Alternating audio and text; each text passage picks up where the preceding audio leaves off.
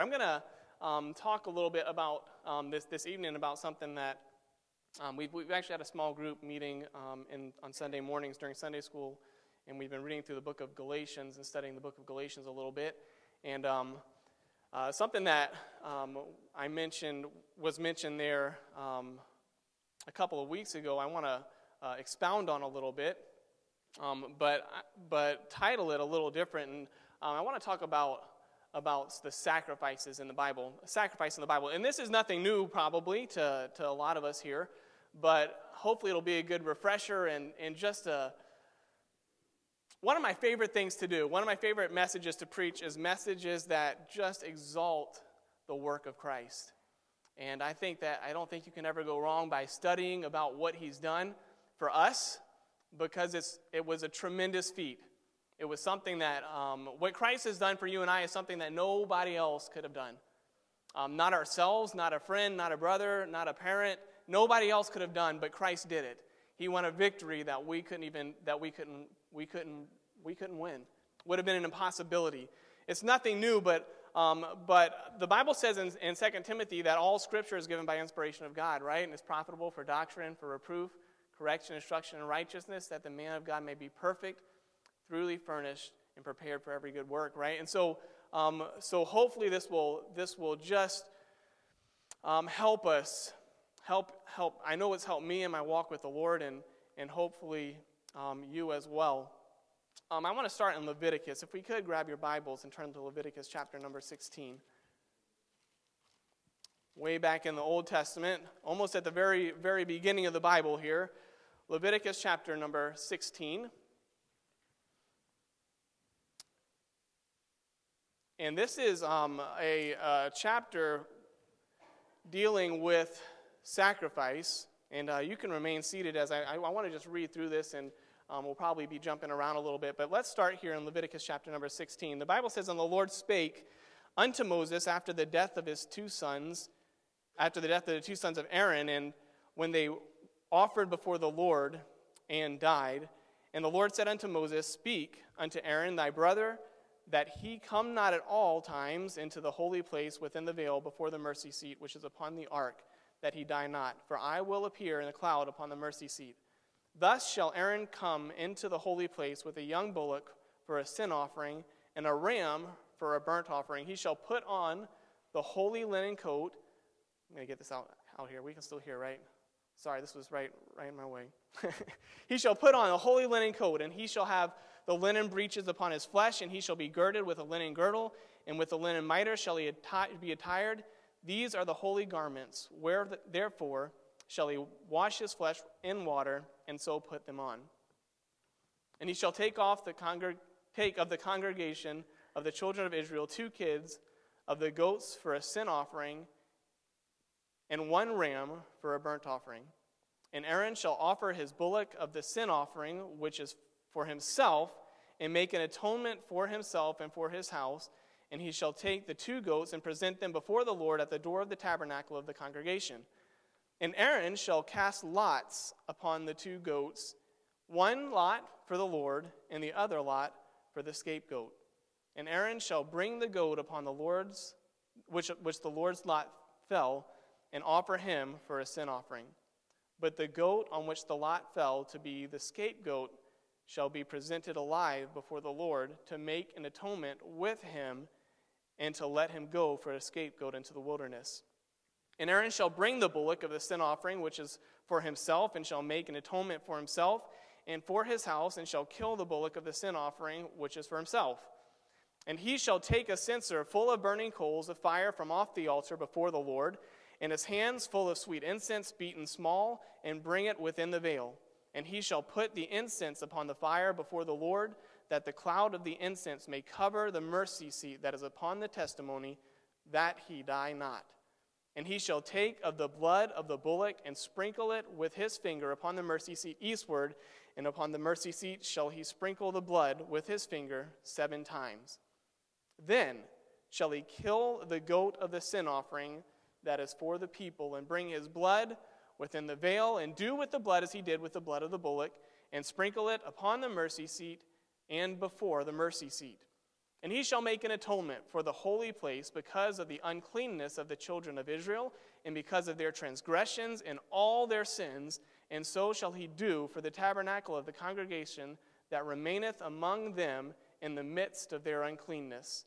And there shall be no man in the tabernacle of the congregation when he goeth in to make an atonement in the holy place until he come out and have made an atonement for himself and for his household and for all the congregation of Israel. And he shall go out unto the altar that is before the Lord and make an atonement for it. And shall take of the blood of the bullock and of the blood of the goat and put it upon the horns of the altar round about. And he shall sprinkle of the blood upon it with his finger seven times and cleanse it and hallow it from the uncleanness of the children of Israel. And when he had made an end of reconciling the holy place, and the tabernacle of the congregation and the altar, he shall bring the live goat, and Aaron shall lay both hands upon the head of the live goat and confess over him all the iniquities of the children of Israel and all their transgressions and all their sins, putting them upon the head of the live of the goat, and shall send him away by the hand of a fit man into the wilderness. And the goat shall bear upon him all the iniquities unto the land not inhabited, and he shall let go the goat in the wilderness. And Aaron shall come into the tabernacle of the congregation, and shall put off the linen garments which he put on when he went into the holy place, and shall leave, the, and shall leave them there. And he shall wash his flesh with water in the holy place, and put on his garments, and come forth, and offer his burnt offering, and the burnt offering of the people, and make an atonement for himself and for the people. And the fat of the sin offering shall he, be, shall he burn on the altar, and he, he that let go the goat from the scapegoat shall wash his clothes and bathe his flesh in water, and afterward come into the camp. And the bullock for the sin offering, and the goat for the sin offering, whose blood was brought in to make an atonement in the holy place, shall one carry forth without the camp, and they shall burn the fire, burn it in fire, their skins and their flesh and their dung.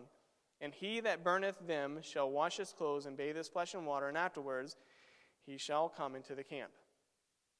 Now, this is what I really want to focus on. So, we, are talking about atonement, we're talking about, about sacrifice, sacrifices, really the, the sacrificial law that God laid out for the nation of Israel. And this is just one of the sacrifices that God told Israel to, to observe. Um, and this is, this is part of Israel's history. This is something that actually happened, something that, that was integrated within, within the religious system of Israel, and something that they had to do quite frequently. This particular sacrifice was on the Day of Atonement, which came every year. And you'll see that here in a second. It was something uh, that they had to observe every year before the Lord. And it was for a specific reason, and that reason was, was for sin. They had a lot of sacri- different sacrifices in the Bible, by the way, in the Old Testament. They had um, sacrifices of praise, they had um, they had fruit, vegetable sacrifices, right? They had, they had um, dove, they had goat, they had lamb, they had bullocks, they had all these different sacrifices for different things. And if you read actually the first, I believe, nine chapters of Leviticus, it's, it's just different sacrifices for different trespasses, right? Different things, different things you had to sacrifice, sacrifice animals. And, and it was so, um, to me, it, it kind of gets a little confusing, right? But this is the one that sticks out. And in my, and in my opinion, and I believe before the Lord as well, this is the most important of the sacrifices that God told Israel to observe. This particular sacrifice on the Day of Atonement. He goes on in verse number 29, and this shall be the statute forever unto you, that in the seventh month, so he's giving specifics here, in the seventh month, on the tenth day of the month, ye shall afflict your soul and do no work at all, whether it be one of your own country or a stranger that sojourneth among you, for on that day shall the priest make an atonement for you to cleanse you, that ye may be clean from all your sins before the Lord. It shall be a Sabbath of rest unto you, and ye shall afflict your souls by a statute forever. And the priest, whom shall anoint, uh, whom he shall anoint, and whom he shall consecrate to minister in the priest's office in his father's stead, shall make the atonement and shall put on the linen clothes, even the holy garments, and he shall make an atonement for the holy sanctuary, and he shall make an atonement for the tabernacle of the congregation and for the altar, and he shall make an atonement for the priest and for all the people of the congregation, and this shall be an everlasting statute unto you to make an atonement for the children of Israel for their sins once a year, and he did as the Lord commanded Moses. Sacrifices. So again, this is something that was, that was huge in the nation of Israel and something that God commanded Israel to observe. Um, it's always been an integral part of, of, of humans' relationship with God, though. And we see that way back in the Garden of Eden, right? Um, the very first, first sacrifice that, that happened was back in Genesis when, when Adam and Eve sinned against God, right? What did God do to cover the nakedness and shame of Adam and Eve? Does anybody remember? You can, you can talk, it's okay. He sacrificed a lamb, right? God killed, he killed an animal and used the coat of that animal to cover their nakedness and shame. And, and from that time on, we see um, Cain and Abel, right? They bring sacrifice to God. One was accepted, the other wasn't. And we see we see um, Abraham, we see Moses, we see Aaron, of course, we see uh, the nation of Israel, we see into the prophets and priests and the, the kings and the judges and all of these, all of these people, all of Israel throughout literally all of history, um, observing these sacrifices. So you see it in, in the Old Testament, but then, of course, we, we, we get to the New Testament and it's kind of something happens there that we're going to get into um, a little bit later. We have Leviticus 16, though, the Day of Atonement. This sacrifice had to be held every year. And we see that it was, I mean, it, w- it, it should have been, and it was held throughout the, the centuries, the, for hundreds of years, honestly. From, from this point on until the, the time of the New Testament, hundreds of years, this sacrifice was held. But in this sacrifice, I want to I wanna dive a little bit deeper because the Bible, the Bible talks about this sacrifice specifically that it has a fault. And I want to look at that. If you, look, if you would, we're going to be turning a lot of different places here um, in the Bible, so get your fingers ready. Here we go. We're going to start off in Hebrews chapter number 8. Hebrews chapter number 8 and verse 7 is where we're going to start with, with this sacrifice on the, the Day of Atonement, the atonement sacrifice. Hebrews chapter 8 and number 7. The Bible says, For if that first covenant had been, look at this word, faultless. So the first covenant that God made with, with mankind was the covenant of, of these, these sacrifices and the priesthood and the, um, and the forgiveness of sins and how, how reconciliation was made, right, but before God. So he says here if this first covenant had been faultless, then should no place have been sought for the second. Verse number eight For finding fault with them, he saith, Behold, the days come, saith the Lord, when I will make a new covenant with the house of Israel and with the house of Judah. So he, he says that these this covenant that was made for, for towards Israel, to Israel, there was a fault. Now, this isn't, this isn't my words, this is God's words. I'm not at all accusing God of, of creating something with a fault. We know that everything that God does is good, right? Honestly, the fault is on the man's part, if you, if you read the Bible, that they, they couldn't keep that covenant. That covenant was between man and God, right? And they, they couldn't keep their end of the covenant at all. And so, um, and so there was fault in that covenant. So what did what what did we do? What did God do to to to help with that fault? I, I when I think of the word fault, I think my mind automatically went to like a, a fault line in the earth, right? And um, we have a, a fracture, a weak, a point of weakness is what it is, a point of weakness. And this old this old sacrificial system, this old covenant had a weakness. So, even with the old sacrifice, there seemed to be um, other elements that God required, that God appreciated, if you will. Let's look at them. If, we, if, we, if you want to turn, you can. We have Psalms 51. This is a, a very well known psalm. Actually, Pastor preached out of it not too long ago. Um, Psalms 51 in verse 16 and 17. Um, so we know that God required sacrifice there in the book of Leviticus and uh, throughout majority of the beginning of the Bible there, but, but David sinned, right? And so, as a result of David's sin, what did the Bible command him? What did the Old Testament law command David to do as a result of that sin? To get atonement, to get reconciliation from God. He was to sacrifice, right? But there was something else that David realized that God looked for above sacrifice.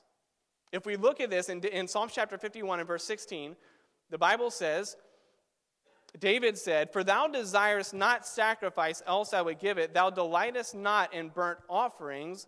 And look what he says The sacrifices of God are a broken spirit, a broken and contrite heart. O God, thou wilt not despise. So David delves a little deeper into what God is looking for above sacrifice. He said, David obviously sinned. We know the story of his sin with Bathsheba, but he said, he said, You don't desire sac. That's not what you're, that's not what you're looking for. Or I would have given it to you. David realized that the sacrifice that God was looking for was a broken and contrite heart. It went deeper than just the outward sacrifice, it was a matter of the heart. If you want to, uh, Psalms, uh, Proverbs 21, the next book over, Proverbs 21, continuing this thought of, of what God required above the sacrifice. Proverbs 21 and verse 3. Look at, what he, look at what he says, the writer says here. To do justice and judgment is more acceptable than sacrifice. What, what is he hitting on here? What is the, the, what is the, the psalmist hitting on? What is um, Solomon hitting on here in Proverbs? He's, he's hitting on something deeper than just sacrifice having to do with the issue of the heart, right? Um, the Samuel recognized um, recognized the issue of the heart whenever he went to pick out pick out a king out of the sons of Jesse, right? He went through all the sons and he said, and God turned down every one until we got to David. And of course, Samuel's first instinct was, well, this is the youngest. Surely he can't be king. But what did God say? He said, man saw, man's looking on the outward appearance, but God looketh on the heart. The heart was the issue. Isaiah, we're going to read a couple of verses here in Isaiah chapter number 1. Isaiah chapter number 1, starting in verse 11. The fault of the sacrifice. Isaiah chapter 1 and verse 11.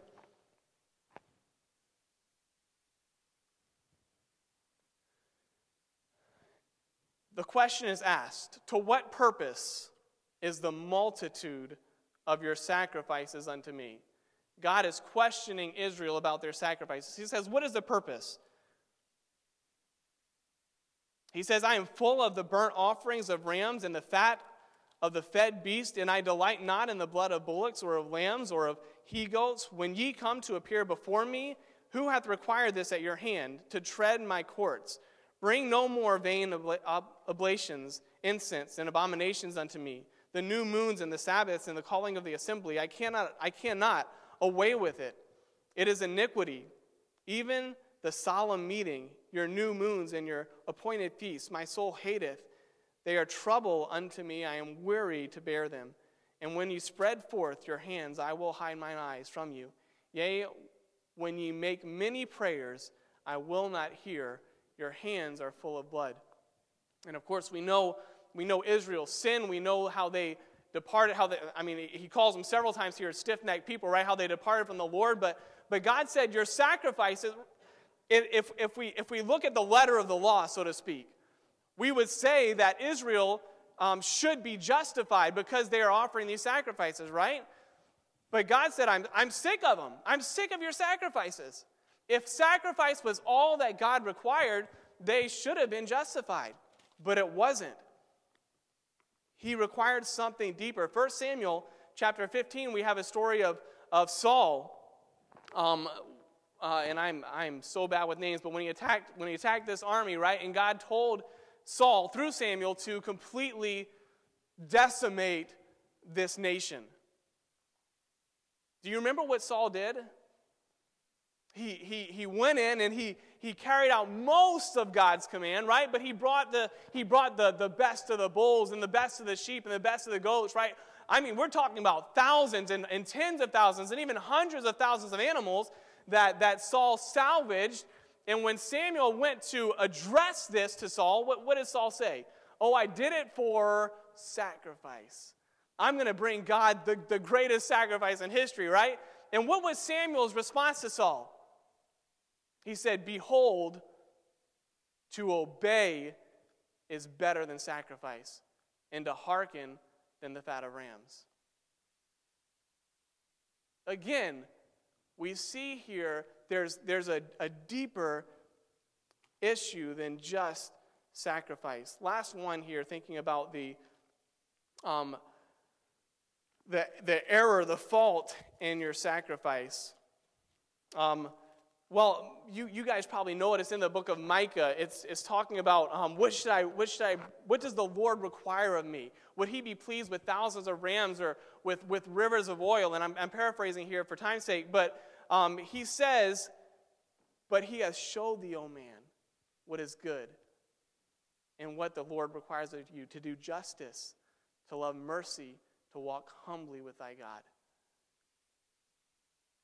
Micah brings up, he says, should we, should we sacrifice? Should we even give the first, our firstborn, the, our firstborn to the Lord? Sacrifice him to the Lord. Would God be pleased with that?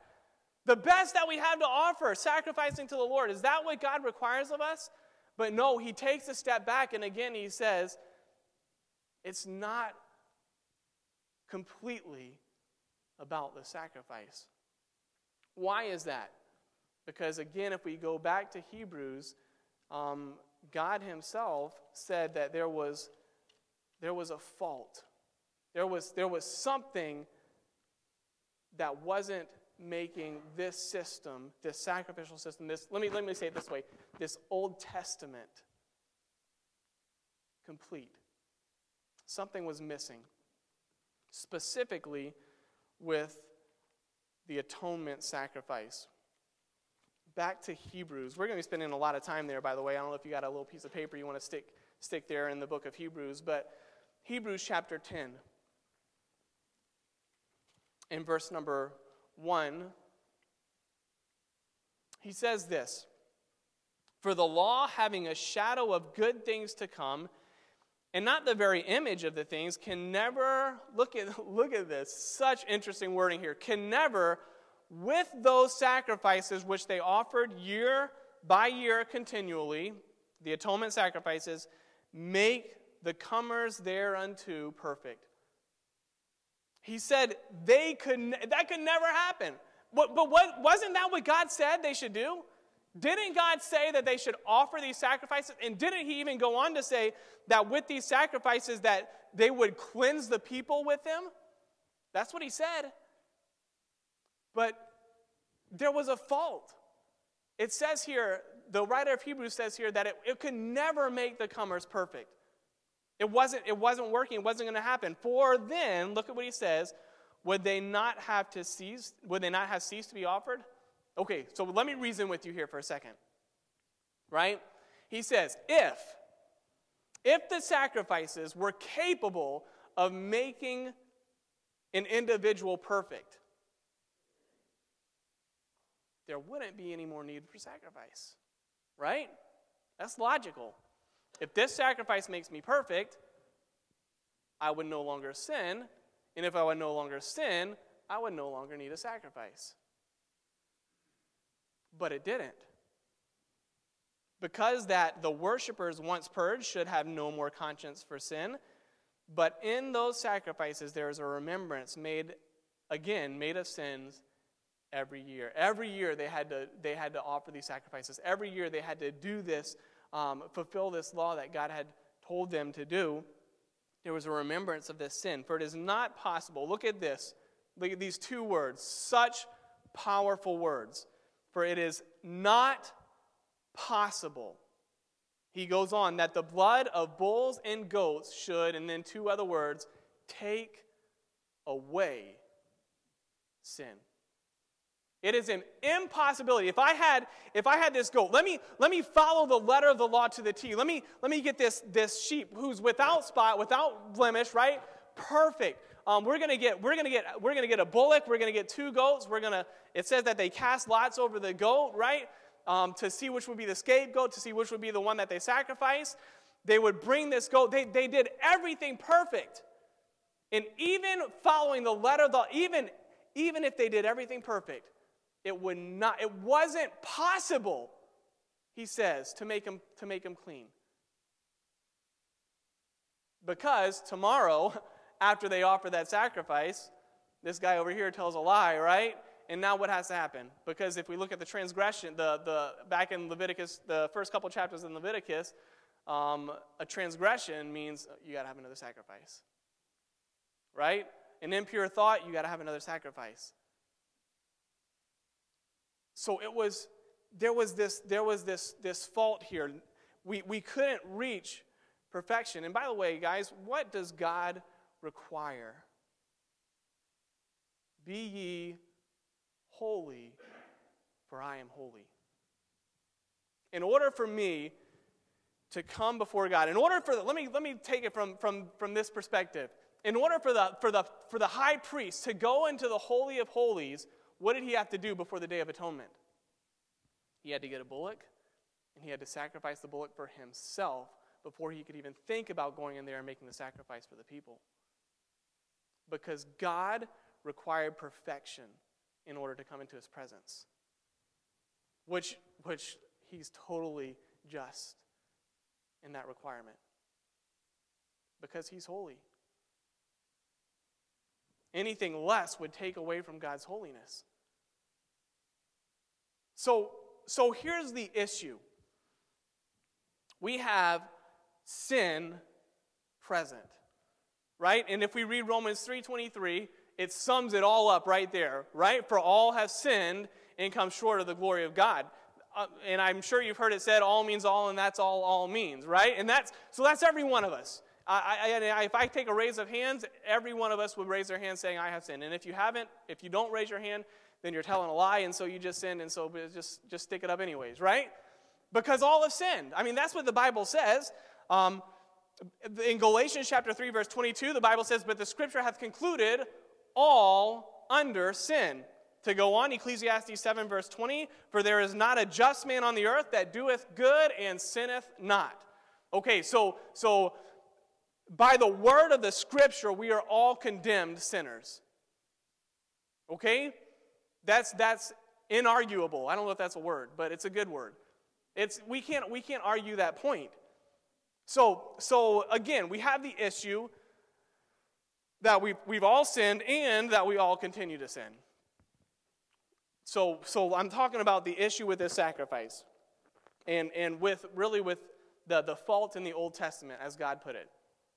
Okay, so the sin is present.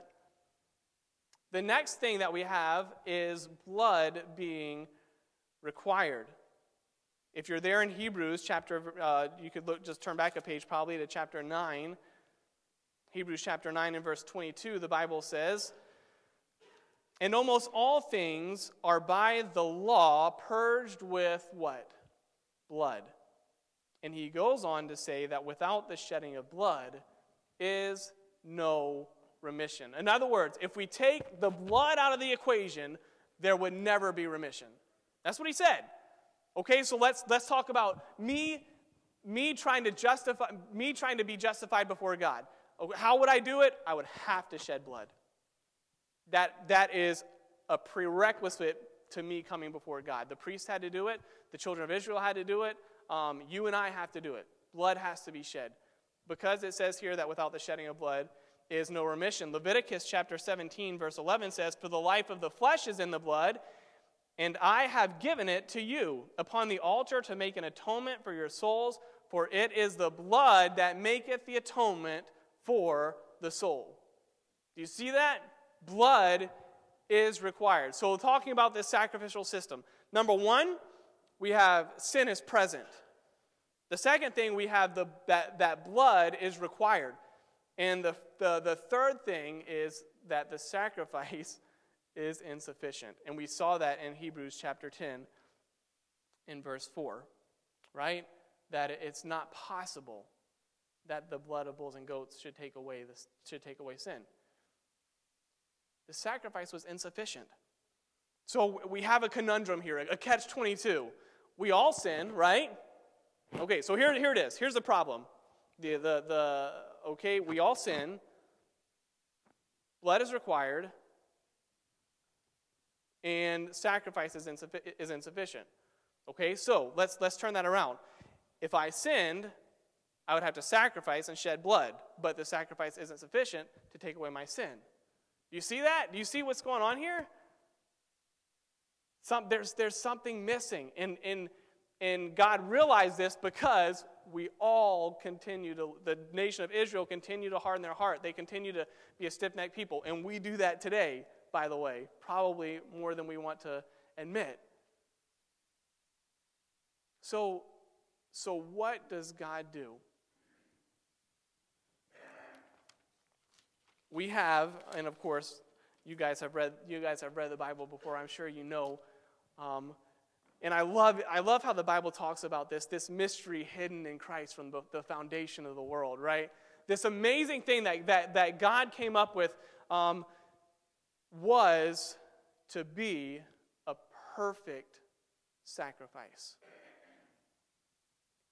So, I, I want to go back to Hebrews chapter 10 and read this one more time because this is so powerful. What does he say here? Hebrews 10, verse 4. I want you to listen to this because if you don't get anything out of, out of tonight, listen to this. For it is not possible that the blood of bulls and goats should, these three words, take away sins. To take, it, it might cover them. It was what God required, so it was what they had to do. It might cover them, but it could never, it wasn't possible for them to take that sacrifice to take away the sins. But look at this. If you, if you can, turn with me here to John chapter number 1. John chapter 1. Thinking about this verse that we just read, it is not possible for the blood of bulls and goats to take away sin. John chapter, I'm sorry, I said um, John chapter 1 in verse 29. Did I say 1 or 21? I don't remember. John chapter 1 and verse number 29. Thinking about this verse, it's not possible for the blood of bulls and goats to take away sin. What does John the Baptist say when he sees Jesus Christ in John 1 29? He says, The next day John seeth Jesus coming unto him, and he saith, Behold the Lamb of God which taketh away the sins of the world. So powerful. We have hundreds of years previous to this. The sacrificial system was in play, and they had to every year sacrifice before, before the Lord. They had to every year follow, follow this, this, this ritual that God gave them in order for their sins to be atoned. On top of that, they had really, really paramount to that, they had to have that heart that David talked about, right? But even with that sacrifice, it wasn't possible for that sacrifice to take away sins. And yet, John realized that as, as soon as he saw Jesus coming down, down to be baptized, he realized something. He realized that this was the final sacrifice. This was the Lamb of God, which would actually have the capability. This, this man, Jesus, would actually have the capability to take, to remove those sins, to take them away. So, what's different about this new covenant? So, we have, if I, if I can just review real quick, the, the, that, that sin was present, that blood was required, that sacrifice was insufficient. So, what do we have? What's new? We have the, the, the, Jesus Christ, and we know the story how he, how he was crucified, how he, was, how he suffered a, uh, the worst death imaginable, right? He was sacrificed, his blood was shed. So, with that sacrifice, we have, of course, John 21, John 1 29, he talks about taking away. But we have Second Corinthians as well, 521. What does he say? He says, um, He became sin for us that we might be made the righteousness of God in him. Right? What did he do? He took that sin on himself and he gave us his righteousness. He not only completely removed sin, but at salvation, he replaced it with his, with his everlasting bank of righteousness, right? That transaction that was made was, was made for you and I. It was a, it was a transaction of my, of his robes for mine, like, like the song sings, right? My sin for his righteousness. Isaiah chapter 53. Uh, we're running out of time, so I'm not going to read it, but Isaiah chapter 53, such a powerful prophecy of what Christ did on the cross. How he was bruised for our transgressions, he was um, for our iniquities. The cha- here it is the chastisement of our peace was upon him, and with his stripes we are healed. The Bible says that, that God saw the, the chastisement of his soul and was satisfied. That was enough. That was sufficient. That sin, all the sin that you and I have on our accounts, can be taken away because the Lamb of God can do that. It wasn't possible for the old sacrificial system to do that, but this final sacrifice completed that. It, it, it fixed that error, it fixed that fault there. 1 John 1, 21, verse 2 says, And he is the propitiation for our sins, and not for our sins only, but also for the sins of the whole world. So we had that problem, that first problem, that sin is present, but then we have what Jesus Christ does. He takes it away. The second one was blood would be required. And what did Jesus Christ do? In Matthew chapter 26, verse 28, when, when looking forward to his death, having that Last Supper with his disciples, he said, For this is the blood of the New Testament, which is shed for many for the remissions of sin, prophesying his death on the cross. Hebrews chapter 9, verse 12 says, Neither by the blood of goats and calves, but by his own blood he entered in once into the holy place, having obtained eternal redemption for us. What did he do? The blood was required, so what did Christ do? He shed his blood. And he took that blood, just as it says in, when we read there in, in the book of Leviticus, chapter 16. The high priest had to go into the, into the Holy of Holies with this blood and, and sprinkle it seven times. Do you remember reading that on the mercy seat? What did Jesus Christ do? With his own blood. He went to the Holy of Holies, he went to the throne room of God. And that's, that blood is what was required because without the shedding of blood, there's no remission. So, this first problem, sin was present. What did Christ do? He took it away. This second, this second one, blood would be required. What did Christ do? He shed his blood. The last one, sacrifice, the sacrifices were insufficient. And we have Christ being the complete, the sufficient sacrifice, right? In Hebrews chapter 10, back to there, I'm sure you still have your fingers there. Hebrews chapter 10. A couple of verses here, in verse number, starting in verse number 5. I want to just read these because they're such powerful verses. Wherefore, Hebrews 10, verse 5, Wherefore, when he cometh into the world, he saith, Sacrifice and offerings thou wouldest not, but a body, look at that, a body thou hast prepared for me. In burnt offering and sacrifices for sin, thou hast no pleasure. Then said I, Lo, I come, in the volume of the book it is written of me, to do thy will, O God. Above, when he said sacrifices and offerings and burnt offerings and offerings for sin, thou wouldest not, neither has pleasure in pleasure therein when are offered by the law. Then said he, Lo, I come to do thy will, O God. He taketh away the first that he may establish the second, by which we are sanctified through the offerings of the body of Jesus Christ once for all. And every priest standeth daily ministering in, the off, in offering oftentimes the same sacrifice, which can never take away sins. But this man, Jesus, after he had offered one sacrifice for sins forever, sat down at the right hand of God from henceforth expecting until he's, his enemies be made his footstool. Verse 14, for by one offering he hath perfected forever them that are sanctified. The insufficiency of the sacrifice on the Day of Atonement, what did Christ do? He perfected it, He completed it. Why don't we have to sacrifice anymore? Because Christ completed that system. He, he, he took us, he transitioned us from the Old Testament, from the old way, which, by the, by the way, the, if you read the book of Hebrews, it calls it the old way, and then it calls the New Testament a better way, right? Which it is. It is. How, when was the last time you guys had to sacrifice something? Hopefully, never, right? Because Christ completed it. He died once for all. His sacrifice is complete. Oh, what a Savior. Jesus Christ, the complete sacrifice, the perfect sacrifice, the Lamb of God, which taketh away the sins of the world. Hey, do you know at salvation,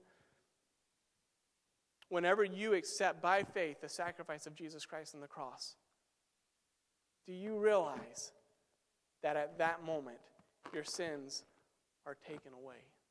I'm not talking about the sins that you've, you've committed in the past. Otherwise, we're back in this old system and we're going to have to keep offering sacrifices. The Bible teaches that your sins, the past, the present, and the future, all been removed. That's why Paul can say in Romans chapter 8, there is therefore now no condemnation to them which are in Christ Jesus. Because they're not. We are not condemned. God doesn't look at us in condemnation because, because of this. Ephesians says that we're in Christ, right? Read the book of Ephesians, chapter 1 and 2, especially. Man, so powerful. But if I can just have a couple of, minute, a couple of minutes, I know we're out of time. Somebody showed me this just as an example, um, picturing the Bible as Jesus Christ, which, which I think is biblical, right? By the way, he, uh, the Word became flesh and dwelt among us, right? So picturing the Bible as Jesus Christ, who was perfect, who was the spotless Lamb of God, who deserved uh, nothing that he went through, right? And me, as a skinny little pin, skinny little pin right here, right? The Bible teaches in, in Ephesians that we are we are in Christ. And so, in, in, in Romans chapter 6 as well, it talks about us being, being crucified with Christ and being buried with Christ and rising again with Christ. And so, if I can, um, how does it work? How does, how does my salvation work? Because doesn't the Bible say that, that, that, that sin requires blood? Didn't we just talk about that? The sacrifice? Uh, sin requires sacrifice, the blood, right? Doesn't it say that the wages of sin, the payment for my sin, is death? And I'm not just talking about death, I'm talking about the, the wrath of God, as the Bible says that the wrath of God is revealed against all ungodliness of men, right? And so, how does this work? It works because Michael Carpenter was placed in Christ. And so now, because I'm in Christ, what did Christ do for me? The Bible says in, in Isaiah, talking about, prophesying about the death of Christ, that, that, that he, God's Son, experienced the wrath of God. And all of this wrath on the, for the crucifixion of Jesus Christ, he took all of my punishment.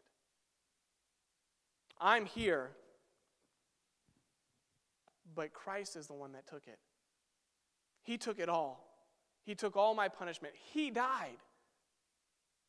But when he died, what happened? He was buried, right? Romans says I was buried with him. Romans chapter 6. I was buried with him. That's my death. That's the death that, that is required for sin. Because, by the way, if you're saved here, death is not death. Death is not the death that was talking about in Romans 3.23. Death is, is the homecoming. Isn't, isn't that what the Bible talks about? Doesn't the Bible promise that, that, that to be absent with the body is to be present with the Lord? Doesn't it say that at thy right hand there are pleasures forevermore? How is that death? But Christ died. And at salvation, I died with Christ. I was buried. And then what, would happen? Three days later, Christ rose again. And I'm going to I'm going to even say, according to Ephesians chapter 1, that I'm in heavenly places with Christ. That's what it says in Ephesians. And that all things that pertain to life and godliness, according to 1 Peter, all things that pertain to life and godliness are mine through Jesus Christ. The blessings that Christ gave because of his sacrifice. He didn't just take away my sins. He didn't, it, the sacrifice of Christ wasn't just to take away the sins of the world, but it was to give me hope of eternity. It was to give me the blessings of becoming, as we've been talking about in Galatians, becoming um, adopted as his children. I could go on because this just, this just opens the door. The sacrifice of God and, and me accepting Christ as my Savior and, and realizing that he took the punishment for my sins, that his sacrifice is complete. Folks, that's just the beginning. That just opens the door to what God has in store for you as his children because it is so much more. The Christian life is so much more than just salvation. It's, it's, a, it's abiding in Christ, it's walking with Christ, it's living your life with Christ. And what a wonderful journey that, that is, has been, and will continue to be. Because Christ realized, because God knew that there was fault in the old sacrificial system, and He took the steps because it was impossible for me to do so, and you. He took the steps to come to you and say, I'm going to give you a new way, a new testament through my son, Jesus Christ. What a powerful, what a great Savior.